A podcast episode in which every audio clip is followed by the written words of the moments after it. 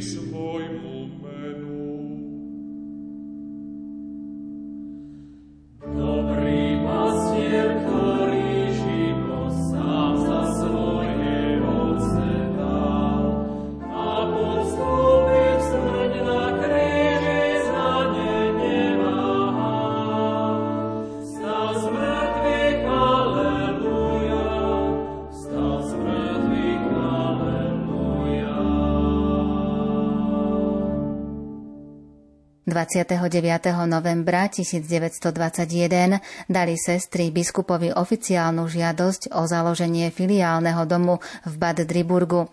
Ako dôvody uviedli, že sú nútené založiť na nemeckej pôde kláštor pre nemecké povolania a potom, že založenie filiálneho kláštora je veľmi výhodné a žiaduce v blízkosti domu spoločnosti Božieho slova, aby pátri tejto spoločnosti, s ktorou klauzúrne sestry spája rovnaký zakladateľ a ktorých pravidlá boli v podstatných častiach podkladom pre pravidlá sestier, mohli viesť sestry v duchu rehole. Ďalej mali v Bad Driburgu veľmi dobré vyhliadky získať pozemok. Biskup odpovedal hneď. Už 28. decembra 1921 mohla generálna predstavená vyjadriť vrúcnú vďaku za schválenie kláštora v Bad Driburgu. Dá sa povedať, že takým centrom je aj náš materský dom, aspoň z toho takého citového hľadiska alebo takého duchovného, lebo je to taká naša duchovná kolíska. Ale dá sa povedať, že našim centrom je aj každý svetostánok Ježiš v Eucharistii, z ktorého vlastne my čerpáme všetko pre náš život. V hlavnom centre je generálna predstavená a jej rada, ktorú tvoria ďalšie štyri sestry. A oni sa starajú o celú kongregáciu, o celej kongregácie. Jednotlivé domy a ich naplňou starostlivosť o tie jednotlivé domy, o celú kongregáciu a tiež o vizitácie, že chodievajú na vizitácie jednotlivých domov, spravujú kongregáciu ako celok. Vlastne teraz sme mali vizitáciu tento rok, ale v dôsledku pandémie sme ju mali online formou.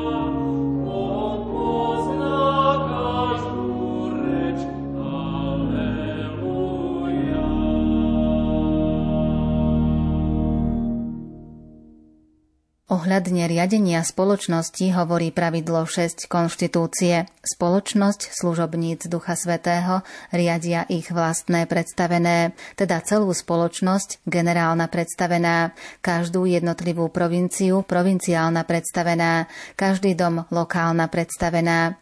Okrem toho podlieha spoločnosť pod vedenie generálneho predstaveného spoločnosti Božieho slova a pod kontrolu kompetentných cirkevných predstavených podľa platných cirkevných zákonov. Funkčné obdobie generálne predstavené je 8 rokov.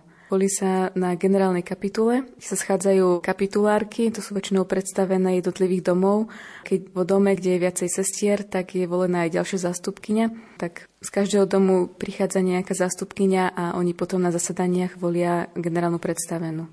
Každých 8 rokov, vždy keď vyprší úradné obdobie generálnej predstavenej, tak sa zvolá ďalšia generálna kapitula. V mimoriadných dôvodoch, napríklad keď dojde nejaké mimoriadne udalosti, keď sa stanú, napríklad umrtie generálnej predstavenej, tak potom vikárka, ktorá je asistentkou generálnej predstavenej, tak ona do najbližšej generálnej kapituly ako vedie tú kongregáciu. Keby zomrela krátko pred vypršaním úradu, tak vikárka vedie kongregáciu do konca toho úradného obdobia, ale keby smrť generálnej predstavenej nastala krátko po jej zvolení, tak vtedy sa zvoláva zase ďalšia generálna kapitula. Generálna predstavená môže byť zvolená na dve funkčné obdobia a tretie, keď je no, veľmi vynimočné prípady na tretie volebné obdobie. Mužovia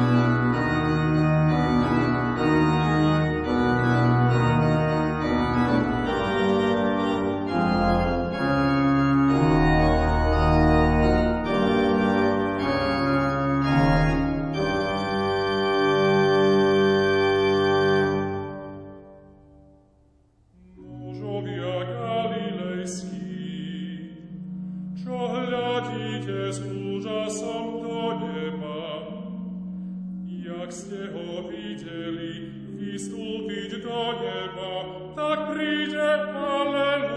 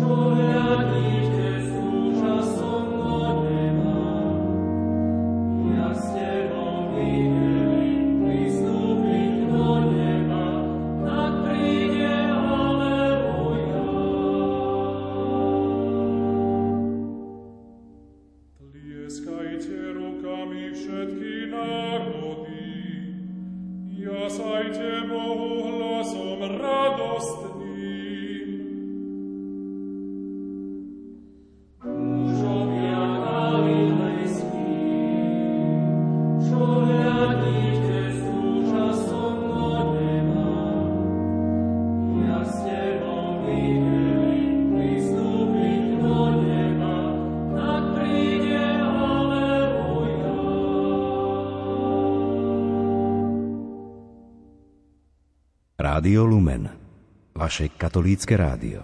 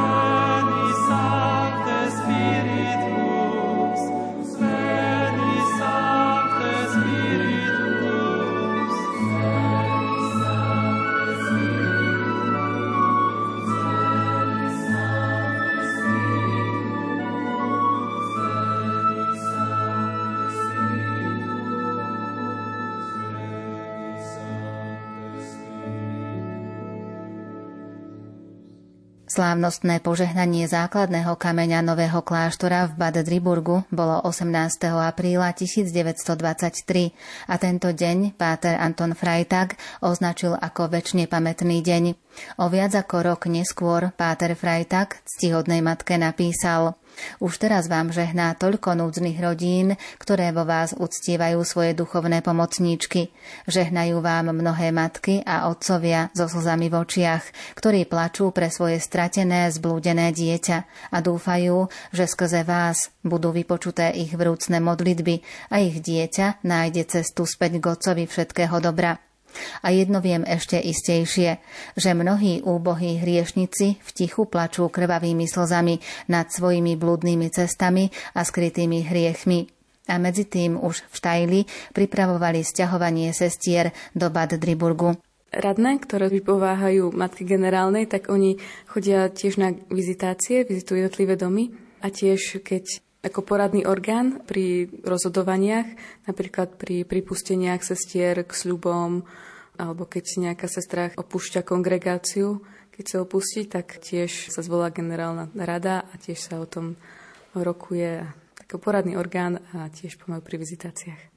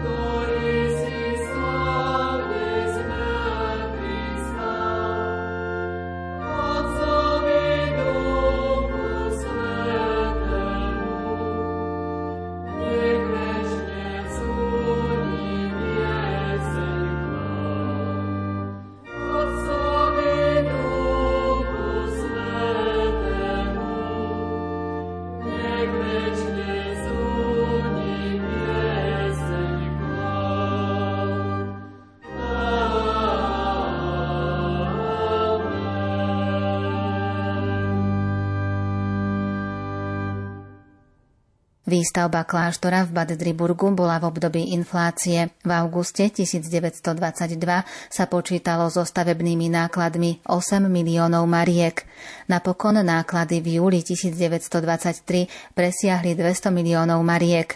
Za to, že bolo vôbec možné zrealizovať stavbu kláštora v čase inflácie, vďačia sestry skutočnosti, že cez Štajl a Filadelfiu mali k dispozícii guldeny a doláre a tak sa z vysoko duchovne orientovanej generálnej predstavenej nutne stala starosťami zaťažená generálna ekonomka. Každá komunita má určitý budget, alebo taký, s ktorým disponuje.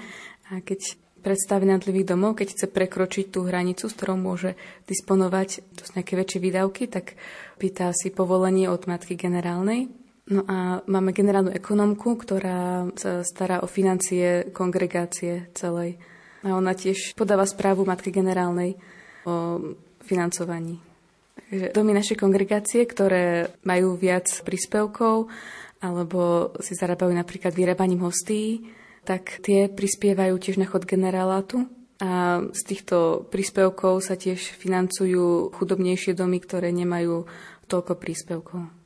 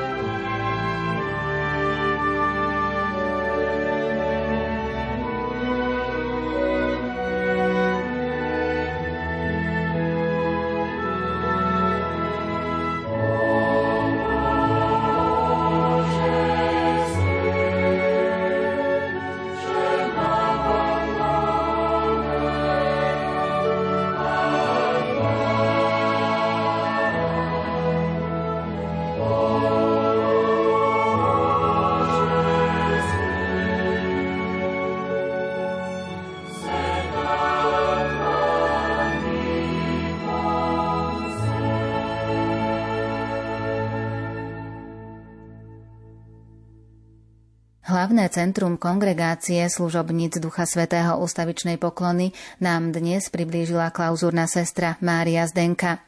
Na budúce sa dozviete o provinciách kongregácie služobníc Ducha Svetého ústavičnej poklony. Na príprave dnešného vydania relácie sa podielali hudobná redaktorka Diana Rauchová, majster zvuku Marek Grimovci a moderátorka Andrea Čelková. Do počutia.